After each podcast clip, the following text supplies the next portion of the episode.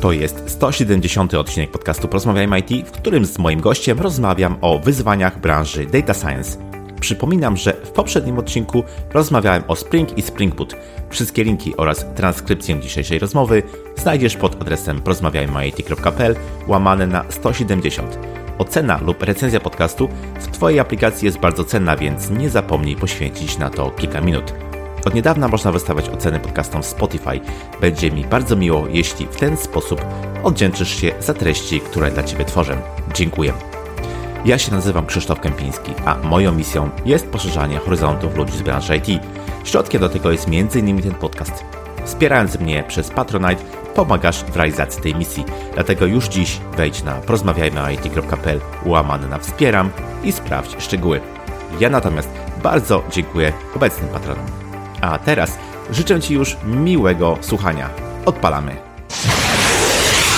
Cześć, mój gość w Imagine wdraża zastosowania sztucznej inteligencji w projektach wewnętrznych organizacji, magister statystyki matematycznej i analizy danych na Politechnice Warszawskiej w branży Data Science od prawie 10 lat. Znany na polskiej scenie Data Science z organizacji licznych konferencji oraz wielu prezentacji wygłaszanych w Polsce i w Europie. Moim waszym gościem jest Marcin Kosiński. Cześć Marcin, bardzo miło gościcie w podcaście. Cześć, dzięki za zaproszenie. A dzisiaj z Marcinem jako ekspertem od Data Science będziemy rozmawiać o e, wyzwaniach, z jakimi ta branża e, się mierzy. E, dla mnie to też będzie ciekawa okazja do tego, żeby nauczyć się czegoś nowego. Bardzo się cieszę na tą rozmowę, ale zanim do tego przejdziemy, to chciałbym Cię Marcin standardowo, jak każdego mojego gościa, zapytać, czy słuchasz podcastów? Jeśli tak, to może masz jakieś, o których chciałbyś tutaj powiedzieć? Tak, e, miałem okazję słuchać kilku. Z tego miejsca chciałem bardzo polecić e, podcast Biznes Myśli. To prowadzi Władimir Aleks Aleksiejczenko. I jest jeszcze podcast Data Science po polsku e, autorstwa Szymona Dariewicza, więc myślę, że na polskiej scenie Data Science warto śledzić obecnie te dwa. Mhm, super, dzięki za te rekomendacje. Dobrze, to mm, wiesz, no nie da się ukryć, że o data science mówi się ostatnio coraz więcej w mediach, na branżowych wydarzeniach. Często mówi się o też, czy też podkreśla się tą wartość danych. Mówi się, że to jest takie nowe złoto, nowe paliwo, które napędza e, biznesy. No nie da się ukryć, że faktycznie większość firm, e, no przynajmniej te dane gromadzi, przetwarza, niektóre nawet wyciągają z nich jakieś e, wnioski. Zanim przejdziemy sobie do rozmowy o wyzwaniach branży data science, to chciałbym Cię poprosić o wyjaśnienie kilku podstawowych pojęć, czyli powiedz proszę, czym w ogóle jest data science, jak ty to definiujesz i czym zajmują się e, osoby, które e, mają przed nazwiskiem data scientist. Data science to można powiedzieć jest taki nowy twór na, na naszym rynku. Wcześniej to miało wiele różnych nazw. Myślę, że w przyszłości też wyewoluuje. Wcześniej można było się spotkać też e, z terminami jak data mining. Obecnie też często słyszy się uczenie maszynowe, artificial intelligence. Te nazwy będą się wymieniać ale głównie mniej więcej chodzi o to, że jest to nauka oparta na danych, na, na rozwiązaniach, które e, są stworzone po to, żeby wykorzystywać dane w celu mniej więcej takim, aby przyspieszyć e, automatyzację, żeby stworzyć inteligentne systemy. E, jest to cały zakres szeroko pojętego biznesu, który stara się kolekcjonować dane w odpowiedniej formie E, przetwarzać te dane, aby były przystępne do wykorzystania oraz stara się wycisnąć z tych danych jak najwięcej informacji po to, aby biznesy działały prężniej i skuteczniej. E, I w ostatnich czasach, w ostatnich latach także e, z danych powstają algorytmy uczenia maszynowego, które wspierają procesy decyzyjne. Jasne. Świetnie. To jeszcze myślę, że tutaj, żeby dopełnić ten obraz, to powiedz, czym zajmują się osoby właśnie z nie wiem, tytułem, stanowiskiem Data Scientist? Data Scientist to jest taki e, w terminologii, jakby to przyrównać do e, medycyny, to jest taki e, statystyk pierwszego kontaktu, taki lekarz pierwszego kontaktu. Data Scientist dość często musi na pierwszej linii frontu sprawdzić, czy firma ma faktycznie dane, na których mogłaby oprzeć jakieś inteligentne systemy. Po drugie, musi sprawdzić, czy te dane jest w stanie zbierać i kolekcjonować oraz czy ma do tego odpowiednie kompetencje. W momencie, kiedy dane są odpowiednio zbierane i można z nich skorzystać, data scientist przechodzi do takiej innej, innej formy, ma też e, inne odpowiedzialności w tym, w tym momencie. E, musi od biznesu dowiedzieć się, jakie są wyzwania w tej firmie, aby móc e, sprawdzić, czy jest w stanie zaproponować jakieś rozwiązania, które pomogą podejmować inteligentne decyzje. E, w momencie, kiedy wiadomo już jak zbierać dane oraz że dane istnieją oraz są kompletne, Data Scientist również zajmuje się tworzeniem e, modeli sztucznej inteligencji oraz modeli predykcyjnych, które w oparciu o dane tworzą jakieś decyzje. No i często te decyzje są szyte na miarę, różne biznesy mają różne potrzeby, więc ciężko tutaj zgeneralizować. Więc podsumowałbym to jednym zdaniem, że Data Scientist weryfikuje, czy faktycznie mm, dane na których można pracować, są kompletne i, i wystarczające oraz tworzy systemy, z których jesteśmy w stanie e, podejmować decyzje. Chciałbym Cię zapytać jeszcze o mm, jedną taką rzecz, która powiedziałbym dopełni e, definicji, bo mm, faktycznie mówiłeś, że data science to jest nauka, prawda? Że mamy tutaj data scientist, czyli też z angielska e, naukowiec pewnego rodzaju. E, jestem ciekawy, na ile faktycznie o data science mówi się, czy definiuje jako o nauce, czy też jako jakiejś gałęzi inżynieryjnej, bo no, bardzo często gdzieś w ramach IT umieszcza się właśnie e, data science. Jestem ciekawy, jak ty na to patrzysz, czy to jest bardziej nauka, czy to jest bardziej inżynieria. Tutaj faktycznie jest e, to przecięcie wielu kompetencji. E, ja bym rozróżnił osobiście dwa odłamy, inżynieryjny oraz nazwijmy go na, na chwilę mm, potrzeb naukowym. Ten aspekt inżynieryjny faktycznie skupia się na dobrym tworzeniu systemów, które dobrze te dane gromadzą i agregują oraz umożliwiają mm, przeczesywanie lasu danych. A jednak ten aspekt naukowy, w którym ja mam więcej doświadczenia, powiedziałbym, że to jest taki mm, bardziej statystyczny aspekt. Tutaj wymagana jest taka wiedza, mm, no używajmy tego słowa naukowa, ale taka wiedza, jakby to powiedzieć, dziedzinowa z mm, no, zastosowań i tych niuansów e, modeli uczenia maszynowego. Więc tutaj faktycznie rozróżniłbym e, podział na, na dwa typy. Jest e, ta praca związana z gromadzeniem, przetrzymywaniem mm, i wyszukiwaniem danych, a druga to jest ta część, gdzie faktycznie jest trochę więcej wiedzy potrzebna, gdzie już wykorzystujemy dane w modelach uczenia maszynowego, no, gdzie jednak ta wiedza statystyczna czy matematyczna jest wymagana. Rozumiem. Y, dobrze, myślę, że zanim przejdziemy do y, wyzwań tej branży, to dobrze byłoby też zrozumieć, y, jak wygląda rynek data science. I wiem, że to jest bardzo pojemne pytanie, bo zależy tutaj, jak się mierzy i co się mierzy. No ale gdybyś może spróbował jakoś zwymiarować właśnie ten rynek data science w Polsce, w Europie, to by dało nam pewien obraz sytuacji. Faktycznie, kiedy mówi się rynek, to jest to dość obszerne pojęcie. Ja mówiąc rynek myślę o społeczności oraz myślę o wakatach, o zapotrzebowaniu na, na, na takie stanowiska.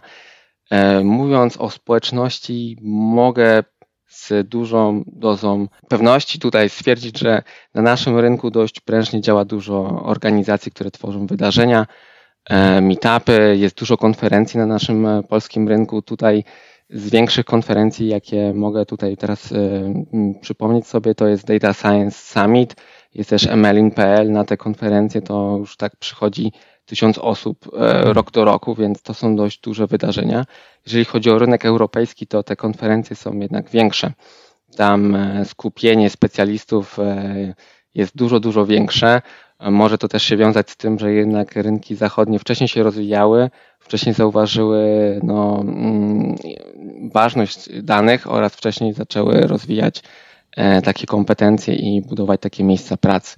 U nas rynek w Polsce ma się dobrze. My tutaj e, do zachodu wcale nie mamy daleko. Rzekłbym nawet, że nasi specjaliści e, są dość często lepiej wykwalifikowani, bo jednak jest ta renoma polskich specjalistów IT na świecie dość znana i my faktycznie na naszych e, wydarzeniach w kraju, ale także no, tych, na których da, sami dajemy, e, wy, wygłaszamy przemówienia za granicą, no to widać, że dbamy jednak o jakość i dbamy o klasę, więc e, mhm. tutaj faktycznie rynek jest spory. W Polsce tych specjalistów nie jest tak dużo jak za granicą, jednak nasi specjaliści są doceniani i często, gęsto są wciągani w te zagraniczne projekty, przez co widać, że jest, tworzy się luka mm, pracownicza na tym rynku że jednak zapotrzebowanie na specjalistów z tymi kompetencjami jest na tyle duże, że doszło już do tego, że nie, ciężko jest zatrudnić specjalistów na odpowiednim poziomie i często takich specjalistów trzeba po prostu mm, samoistnie wyszkolić. Firmy też trochę idą w tym kierunku, że wiedzą, że już e, osoby na dość seniorskich stanowiskach jest ciężko zatrudnić, stworzą własne akademie, gdzie osoby z tej firmy, będąc mentorami, szkolą nowe pokolenia pracowników, które potem będą rozwijały systemy w danych firmach. Mhm. Rozumiem. E, no, bardzo fajnie, bardzo miło słyszeć, że nie odstajemy tutaj mocno od, od Europy i sam też jestem takim, um, powiedziałbym, fanem tego typu właśnie rozwoju, czy też wchodzenia w ogóle do branży, żeby jak najszybciej dotykać realnych e, problemów. To jednak um, pokazuje, że nabywamy tych kompetencji, można powiedzieć, e, jak najszybciej. Um, super, ale teraz chciałem przejść do takiego wątku. Wspomniałeś o tym, że rolą, czy też jakimś, jakąś odpowiedzialnością osoby zajmującej się data science jest z jednej strony, można powiedzieć, ten aspekt naukowy, z drugiej strony ten inżynieryjny, ale jest też, e, jak, jak to tutaj określiłeś, komunikacja e, z biznesem, z produktem, e, z marketingiem po to, żeby tą wiedzę wyciągnąć, żeby na przykład modele danych móc skonstruować. No właśnie, no data science, jak każda pewnie inna dziedzina działalności ma swój żargon, ma swój język, ma pewne, pewne nawyki. Czy ta komunikacja z biznesem, w sensie biznes, tak oczywiście w cudzysłowie biznes i e, data science jest jakimś problemem, jest swego rodzaju wyzwaniem dla branży? To jest, to jest bardzo fajne pytanie. Mm, tutaj mówiąc o data science, faktycznie warto zwrócić uwagę na biznes i na wiedzę dziedzinową.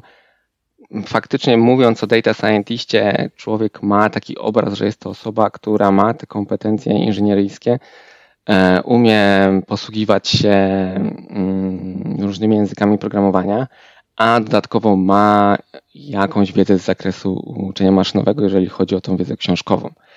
Trzecim elementem, który jest niezbędny w pracy data scientisty, to jest faktycznie ta e, wiedza dziedzinowa, czyli to jest wiedza na temat pewnych obszarów biznesu, w których się pracuje, na temat danych, z którymi się mm, pracuje na co dzień, więc ta komunikacja z biznesem jest tutaj niezbędna, ponieważ e, analityk też wymiennie często lubię używać takiego słowa analityk danych, który współpracuje z biznesem, no często wchodząc w nowy obszar, on nie ma jeszcze takiej wiedzy, nie wie jakie są zachowania na rynku, nie wie jak zachowują się klienci, nie wie jakie są wymagania biznesu, dlatego często musi komunikować się z biznesem, żeby zrozumieć dane, zrozumieć strukturę zachowania, często jakieś obserwacje odstające. Tutaj komunikacja z biznesem jest e, nieoceniona. Biznes jest także potrzebny w tych zastosowaniach data science, ponieważ wyznacza e, cele, dalekosiężne plany na rozwiązania. No więc e, analityk czy data scientist jest w stanie zrobić dużo, ale oczywiście no to mm, jakby to powiedzieć, e, mędrcy z biznesu tutaj wyznaczają te kierunki, w których firma powinna się rozwijać i wtedy data scientist musi odpowiadać na te potrzeby i dostosowywać rozwiązania do ich potrzeb. No jeżeli chodzi o żargon, no to oczywiście jest mniej bądź bardziej zrozumiałe, ale po pewnym czasie ta komunikacja z biznesem staje się e, bardzo, bardzo płynna. Biznes uczy się trochę od data scientistów. E, data scientisti też często muszą stopować te zapędy na wykorzystywanie sztucznej inteligencji, ponieważ często wyobrażenia o tym, co data scientist mógłby zrobić, są mocno przesadzone, więc ten biznes trzeba stopować. Niemniej jednak biznes pokazuje obszary, w których chciałby się rozwijać, pokazuje, gdzie można e, zdobyć e, nowych klientów, ewentualnie e, zwiększyć przychody, czy jakoś mm, zmaksymalizować popyt na produkt. Więc ta współpraca tutaj będzie, jakby to powiedzieć, trwała. Data scientist będzie uczył się od biznesu, co jest w, w tym obszarze niezbędne.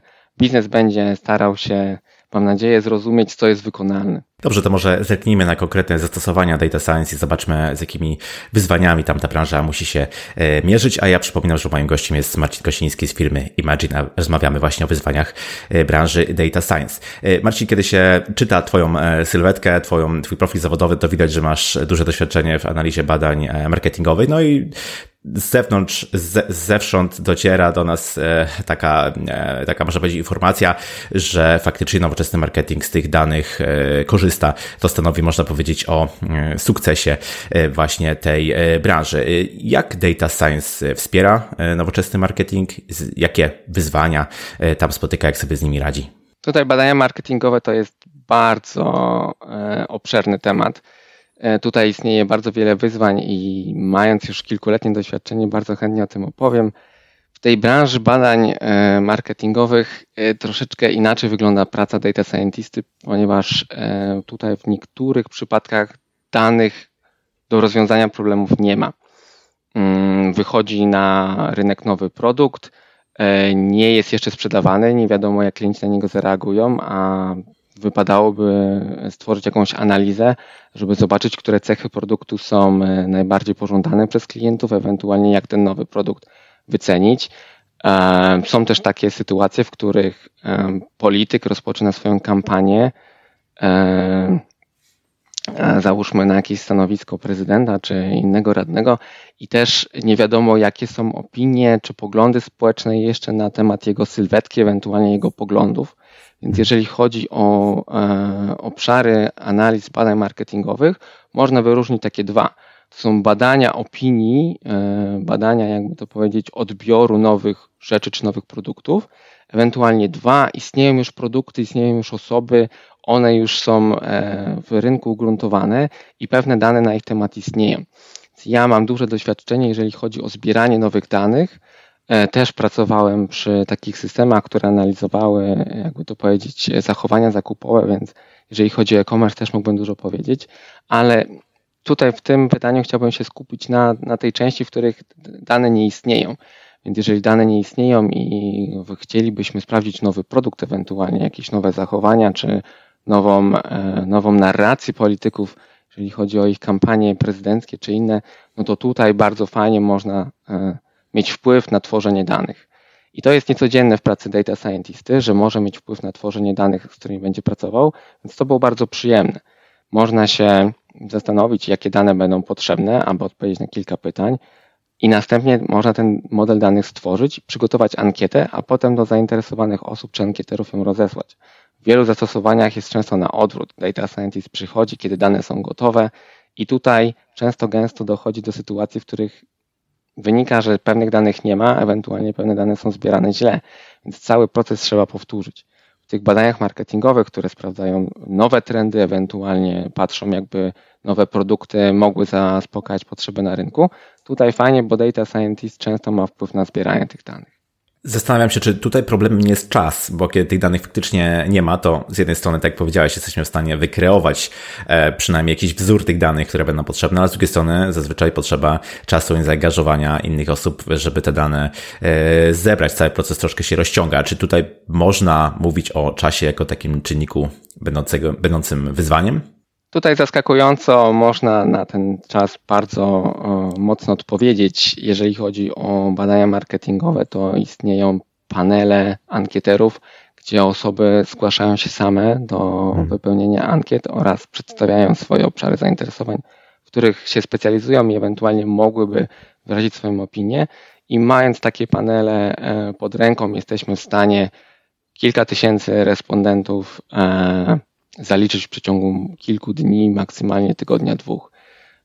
Widziałem też takie badania, które były przeprowadzane w kilku różnych krajach, w kilku różnych językach i to zbieranie danych wcale też nie zajmowało e, dużo czasu. Tydzień, dwa to myślę to jest e, maksimum, żeby zebrać odpowiednią próbkę danych. Te badania marketingowe też nie potrzebują być e, oparte o ogromne zbiory danych. Tutaj to są dość ukierunkowane pytania, kilkoma odpowiedziami, więc e, tutaj oszacowania błędów są e, dość niskie. Więc ja bym tutaj z własnego doświadczenia mógł powiedzieć, że to jest tak od tygodnia do, do, do dwóch tygodni, a są nawet metody szybsze niż badania panelowe. Teraz na portalach społecznościowych można wykorzystać e, narzędzia do tworzenia reklam po to, żeby targetować ankiety do osób spełniających pewne założenia. I tutaj zasięg jest znacząco większy niż przy normalnych badaniach marketingowych. Tutaj docieramy do całych populacji, do całych krajów, kontynentów, osób zainteresowanych i, i, i stargetowanych pod konkretny problem.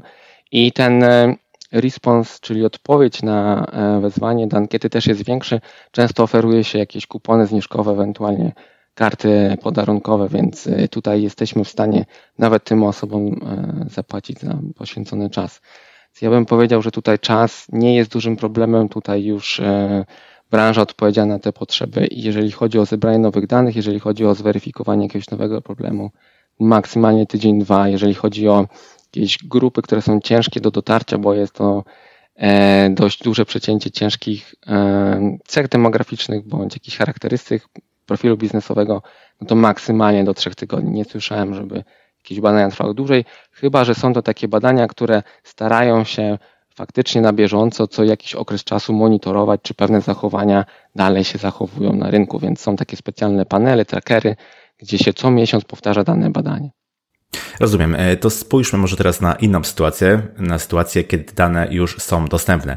E, mowa tutaj o analizie danych przykładowo z platform e-commerce, które obecnie no, tych danych całkiem sporo e, generują. To są bardzo przydatne dane właśnie dla tych platform, bo na ich podstawie powstają chociażby systemy rekomendacyjne, które nierzadko no, wpływają na to, jaki jest przychód całe, całego, całego biznesu. No i też można powiedzieć, że kilka platform, tutaj nie podając szczegółów, znacząco właśnie na takich systemach się e, wybiło. E, powiedziałeś, że e, to jest taka trochę inna sytuacja z racji na to, że te dane są, co prawda nie zawsze w takim formacie, formie i jakości, jakbyśmy chcieli. Jakie tutaj wobec tego wyzwania data science ma przed sobą? Jasne, jasne. E-commerce to jest również bardzo przyjemne miejsce pracy, jeżeli chodzi o data scientista. Za każdym razem, kiedy wchodzę na platformę i widzę produkty, E, zastanawiam się, jakie dane siedzą pod spodem, co jest zbierane, czy faktycznie e, te dane są e, w dobrej jakości, no bo jednak jeżeli jest duża ilość produktów, no to czasami, jeżeli chodzi o tempo pracy, no to jakość, jakość tych zbieranych danych nie jest na najwyższym poziomie. Czasami są takie właśnie, jakby to powiedzieć, no, mm, takie trade-offy, że jednak rozszerzając ten sklep, skupiamy się na dostarczeniu jak największej liczby produktów. Często to zbieranie danych nie jest na takim poziomie, jak gdybyśmy chcieli. Jednak firmy, które e, zauważyły, że można dzięki zbieraniu poprawnych danych i odpowiednim e, systemom, e, które są oparte na danych, wycisnąć więcej, jeżeli chodzi o sprzedaż, no to już tutaj jest większa inwestycja w tą jakość danych. Złotym gralem w e-commerce są systemy rekomendacyjne duża rzesza sklepów, która oferuje produkty, chciałaby mm, trafić do klienta z produktami odpowiednimi. Nikt nie chce trafiać z produktami nieodpowiednimi, którymi klient nie jest zainteresowany.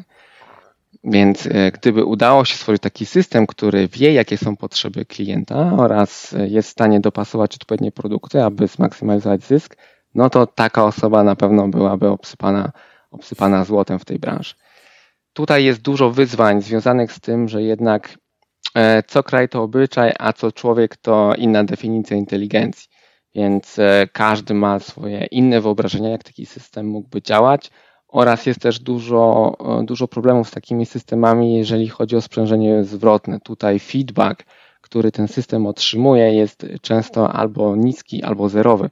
System często nie wie, czy odpowiednia rekomendacja była dobra, ewentualnie czy odpowiednia rekomendacja jest jakby to powiedzieć, w sferze możliwych rekomendacji, bo niektóre produkty już przez tą osobę zostały zakupione, ewentualnie były widziane, ewentualnie no, nie będą nigdy zakupione, pomimo że mhm. już zostały zakupione.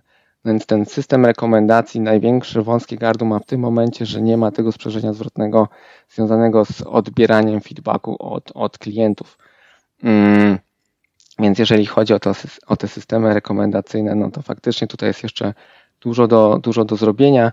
Jest też multum różnych systemów, które e, można zaaplikować do danych problemów.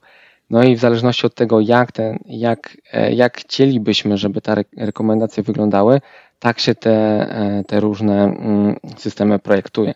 Rozumiem.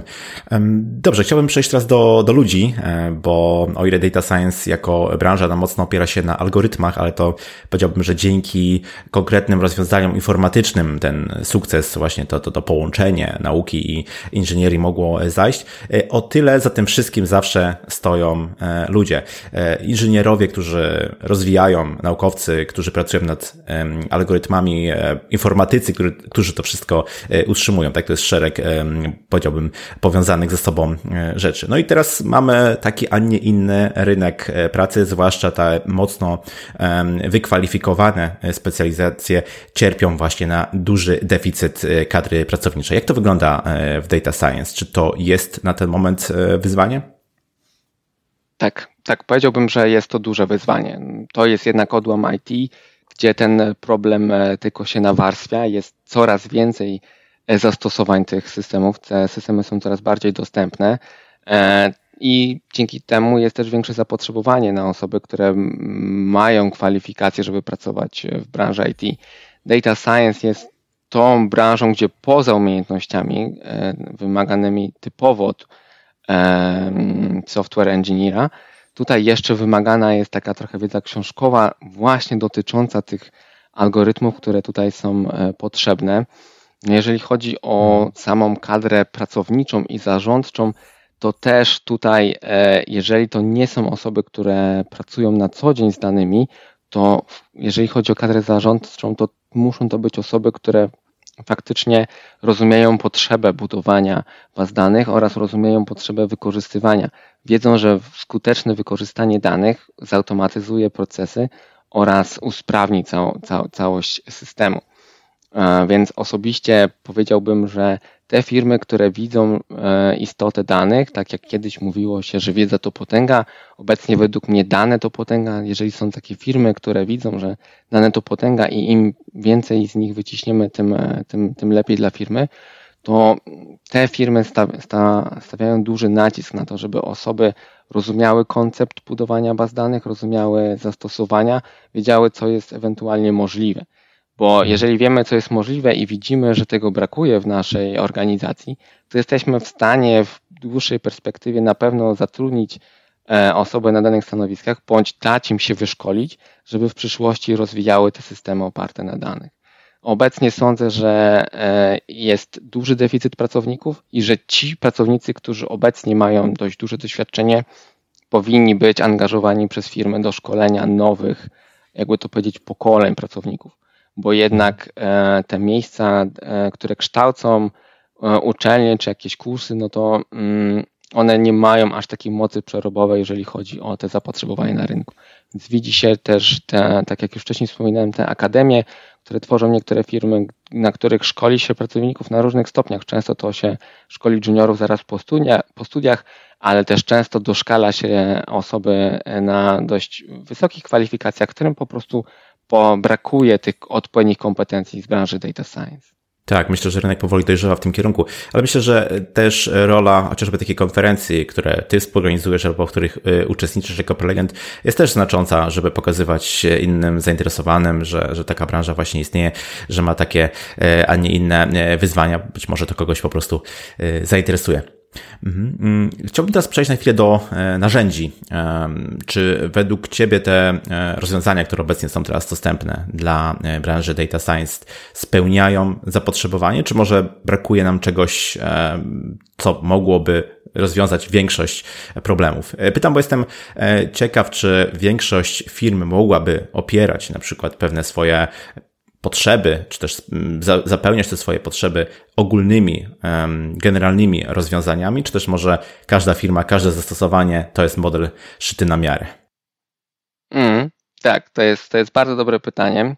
Na pewno na rynku jesteśmy w stanie znaleźć wiele e, generalnych rozwiązań, wiele rozwiązań już przygotowanych Niektóre problemy są dość znane od dłuższego czasu. Zostało zaproponowane wiele rozwiązań, jeżeli chodzi o te problemy. Za każdym razem, kiedy w firmie trafia na nowy problem, zastanawiam się, czy powinienem poświęcić chwilę, żeby wymyślić coś własnego, czy może lepiej zainwestować jest czas, żeby zobaczyć, co obecnie jest dostępne na rynku. E, z doświadczenia mogę z czystym sumieniem powiedzieć, że jednak lepiej jest zainwestować czas, w research tego, co jest dostępne na rynku. Jest dużo zespołów, które mają wieloletnie doświadczenia, które udostępniają swoje narzędzia, e, często za darmo, często za jakąś, e, za jakąś opłatą. Tak na przykład też działa chmura, gdzie jest dużo tych dostępnych e, rozwiązań już gotowych. Mm, I tutaj, jeżeli chodzi o, o to, czy istnieją już wszystkie systemy, które by, by rozwiązały problemy dostępne na rynku data science, no to osobiście myślę, że nie ponieważ e, powstają nowe biznesy, odpowiadają na potrzeby, które dopiero się kreują, więc rozwiązań dla tych konkretnych potrzeb jeszcze nie ma.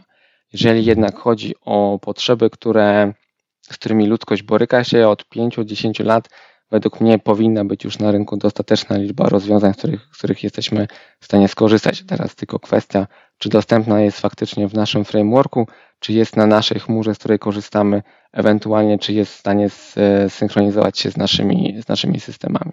Więc osobiście myślę, że jest coraz więcej narzędzi, które automatyzują tą pracę i są dostępne na rynku i wyzwania będą, mm, będą pojawiały się w tych obszarach, które są nowe w biznesie. Powstają nowe produkty, nowe usługi i tam będą na pewno nowe problemy, z którymi jeszcze nie mieliśmy do czynienia i tam przydadzą się faktycznie kompetencje osób, które kreatywnie chciałyby tworzyć nowe rozwiązania. No ale to jest kwestia tego, czy, czy data scientist chciałby faktycznie wymyślać nowe, mm, nowe narzędzia, czy jednak e, lepiej czuje się w tym, że może korzystać z gotowych, a dzięki temu ma więcej czasu, żeby e, poświęcić na e, dopracowanie, jakby to powiedzieć, rozwiązania szytego na miarę dla konkretnej firmy, w której pracuje. Wspomniałeś, że coraz więcej firm, coraz więcej biznesów zauważa potencjał data danych, coraz więcej firm je gromadzi, coraz więcej firm je w jakiś sposób przetwarza, wyciąga z nich wnioski. Bardzo często to są bardzo duże zbiory danych, prawda, obszerne. E, no i ich przetwarzanie oczywiście wiąże się z pewnymi kosztami czasowymi, e, czas, e, cza, czasu wytworzenia pewnych rozwiązań, zużycia energii. To, to, to, wszystko tutaj gdzieś do tego rachunku trzeba byłoby pewnie wliczyć. Czy według Ciebie ten rozwój chmury obliczeniowej, o, o którym przed chwilą powie, powiedziałeś, w jakiś sposób niweluje te problemy związane z zasobami? Czy ta teoretycznie nieskończona moc obliczeniowa, która jest dostępna e, w kilku e, klikach, e, niweluje przeszkody, czy to może jeszcze nie rozwiązuje tych wszystkich problemów po to, żebyśmy mogli rozwinąć analizę danych w pełni? Obszar jest, jest, jest, jest duży, data science jest, jest obszerny. Pewne problemy na pewno są rozwiązane, pewne, pewne, pewne myślę, że jeszcze nie są faktycznie tych danych robi się już dość pokaźna ilość. Też mówiąc o danych, kiedy ktoś mówi, że jest ich dużo, no to też musi być punkt odniesienia e, dla, dla kogoś na przykład e, jak, jak w naszej firmie w Imagine, jeżeli mamy 100 tysięcy e, sylwetek konsultantów i mamy na temat ich, ich sylwetek dane oraz charakterystyki, to mm, teraz no, jest takie pytanie, czy to jest dużo faktycznie, czy to jest mało. Dla nas to jest, to jest dużo danych, no ale z drugiej strony, jeżeli ktoś myśli o portalu z informacjami, na który wchodzi kilka milionów osób dziennie, który generuje kilkaset giga danych dziennie, czy to jest dużo, czy to jest mało, dla nich pewnie to też jest dużo. Ale możemy pójść krok dalej, na przykład NASA robiąca zdjęcia kosmosu, generujące kilka peta danych na sekundę, no to czy to jest dużo danych, czy nie. No więc faktycznie tutaj jest ten poziom odniesienia, do którego musimy się mm, zwrócić, jeżeli chodzi o ten rozmiar danych. Chmura tutaj na pewno rozwiązuje dużo problemów, jeżeli chodzi o, o czas i zasoby. Małe firmy, które nie mają e, dużo środków na zakup sprzętu, są na pewno w lepszej pozycji teraz niż kilka lat temu, ponieważ dzięki zwiększonej dostępności chmury są w stanie uruchomić e, systemy oraz maszyny w chmurze według ich zapotrzebowania czasowego oraz, oraz e, zasobowego, a ewentualnie potem, jeżeli zapotrzebowanie jest mniejsze, to wyłączyć. Wtedy ten rachunek za prąd, mówmy się tak, jest mniejszy. Kiedy pracowałem w dużym portalu informacyjnym parę lat temu, to tam były już tak ogromne dane, że nie przenosiliśmy tego do chmury. Wtedy wszystko stało lokalnie u nas na systemach. One były zreplikowane na wiele serwerów, tak żeby każdy analityk w, nie, e, w swoim mieście, w którym analizuje dane, miał szybszy dostęp e, do danych. Tutaj chmura obliczeniowa też e, mm, pozwala nam na zwiększone obliczenia. To nie jest tak, że każde zastosowanie data science ma równomierne zapotrzebowanie na moc obliczeniową, czy równomierne zapotrzebowanie na, e, jakby to powiedzieć, miejsce przetrzymywania danych, często sprowadza się do tego, że zapotrzebowanie na obliczenia jest zwiększone w danej chwili, e, następuje duże przeliczenie danych, stworzenie modelu, a potem ta, e, ta jakby to powiedzieć, moc obliczeniowa nie jest aż tak wymagana. Więc e, te firmy, które wiedzą, że ich zapotrzebowanie nie jest równomierne oraz że ono jest e, zwiększone tylko chwilami, myślę, że mogą dużo wyciągnąć z e, chmury obliczeniowej. Jednak te firmy, które wiedzą, że zapotrzebowanie mm, na przetrzymywanie czy na obliczenia jest równomierne, jest dość duże, myślę, że mogą dużo zaoszczędzić na tym, że kupują własny sprzęt. Mhm. Czyli takie klasyczne, trochę to zależy, mm. ale tego, tego, co możemy być mm, pewni, to to, że tych danych będzie e, przybywało. E, w związku z tym no, pojawia się taka myśl, takie pytanie o przyszłość. Jakie tutaj wyzwania widzisz na horyzoncie przed branżą? Czy są takie, które szczególnie gdzieś tam są jaskrawe? Jasne. Zazwyczaj, kiedy jestem na spotkaniu, na jakimś meetupie czy na konferencji, lubię rozmawiać właśnie z ludźmi, jakie oni obecnie mają problemy, żeby zorientować się, co dzieje się w innych obszarach biznesu, no bo to właśnie taka trochę lubię przyrównywać data science do medycyny, tak? Spotykają się lekarze, każdy ma innych pacjentów, każdy jakby ma swoją inną specjalizację, oni pracują z różnymi problemami, i mają swoje rozwiązania. Dlatego zawsze lubię wiedzieć, co się dzieje w innych obszarach, żeby ewentualnie w przyszłości móc już mieć jakąś taką ugruntowaną wiedzę, jakie, jakie się patenty sprawdziły, a jakie nie. I pomimo, że pracujemy w wielu różnych obszarach, każdy leczy inne problemy biznesu, to jednak mamy wszyscy ten sam problem, że brakuje tej e, faktycznie kadry i każdy wie, że dojdzie w pewnym momencie do tego, że zespoły będą wyglądały tak, że na wieloosobowy zespół jest tylko jeden specjalista z kompetencjami, a reszta osób to są osoby zarządzane przez niego, których pracę trzeba weryfikować i które dopiero się uczą. Więc jeżeli chodzi o takie wyzwania, które mogą powiedzieć stojące przed całą branżą, nie chciałbym się tutaj skupiać na tym, czy chmura rozwiąże te nasze e, bolączki, ewentualnie czy powstanie algorytm sztucznej inteligencji, który rozwiąże, jakby to powiedzieć, nasze wszystkie problemy. Myślę, że jednak to jest e, natłok zapotrzebowania na nasze umiejętności i niedostępność osób do pracy. Więc tutaj położyłbym duży nacisk na, na rozwijanie kompetencji komunikacji oraz organizacji pracy oraz na szkolenie nowych pracowników. Co osobiście, mhm. osobiście to jest moja taka wiadomość, która chciałbym, żeby pozostała we wszystkich po odsłuchaniu tego podcastu. Super, zatem podkreślamy. E, na końcu chciałbym Cię jeszcze zapytać o mm, to, jak podchodzicie w firmie, którą reprezentujesz, czyli w Imagine właśnie do Data Science, no bo to jest firma będąca jednak częścią międzynarodowej organizacji, e, duże projekty dla rozpoznawalnych e, marek. Jak wygląda praca z danymi w tym obszarze właśnie w tego typu firmie? Tak, Imagine e, to firma, która pracuje dla, dla, dla wielu krajów, dla wielu klientów. E, staramy się połączyć zapotrzebowanie na pracownika z e, odpowiednimi kompetencjami, które ten pracownik mógłby sobą reprezentować. My w naszej, w naszej strukturze mamy ogromne morze danych. Codziennie kilkadziesiąt, miesięcznie kilkaset ofert pracy kilkanaście tysięcy konsultantów e, per kraj, kraj kilka, albo nawet i kilkanaście po, po naszej ostatniej fuzji. E, więc to już są dość duże rozmiary, kilkadziesiąt tysięcy ofert pracy, ponad 100 tysięcy profili naszych kandydatów, których moglibyśmy udostępnić na projekt, bądź ta, takich, którzy już na tych projektach pracują. Więc osobiście dla mnie są to dość przyjemne dane, które jeszcze jesteśmy w stanie analizować powiedzmy to na jednym większym komputerze bądź na e, większej maszynie w chmurze, są to jeszcze dane na, na tyle małe, że jestem w stanie je całe agregować i wykorzystywać ich cały potencjał, ale na tyle duże, żeby już móc stworzyć, e, żeby już móc stworzyć e, algorytm uczenia maszynowego. Często problemy w naszej branży są takie, że danych jest za mało albo danych jest za dużo i wtedy trzeba pracować na jakichś podpróbkach czy jakichś takich e, samplach danych. U nas, jeżeli chodzi o Imagine, wykorzystujemy całe spektrum danych, które potrzebujemy. E, staramy się znaleźć najlepszych konsultantów, którzy mają odpowiednie kompetencje i dzięki temu, że używamy automatyzacji, to ten proces jest szybszy.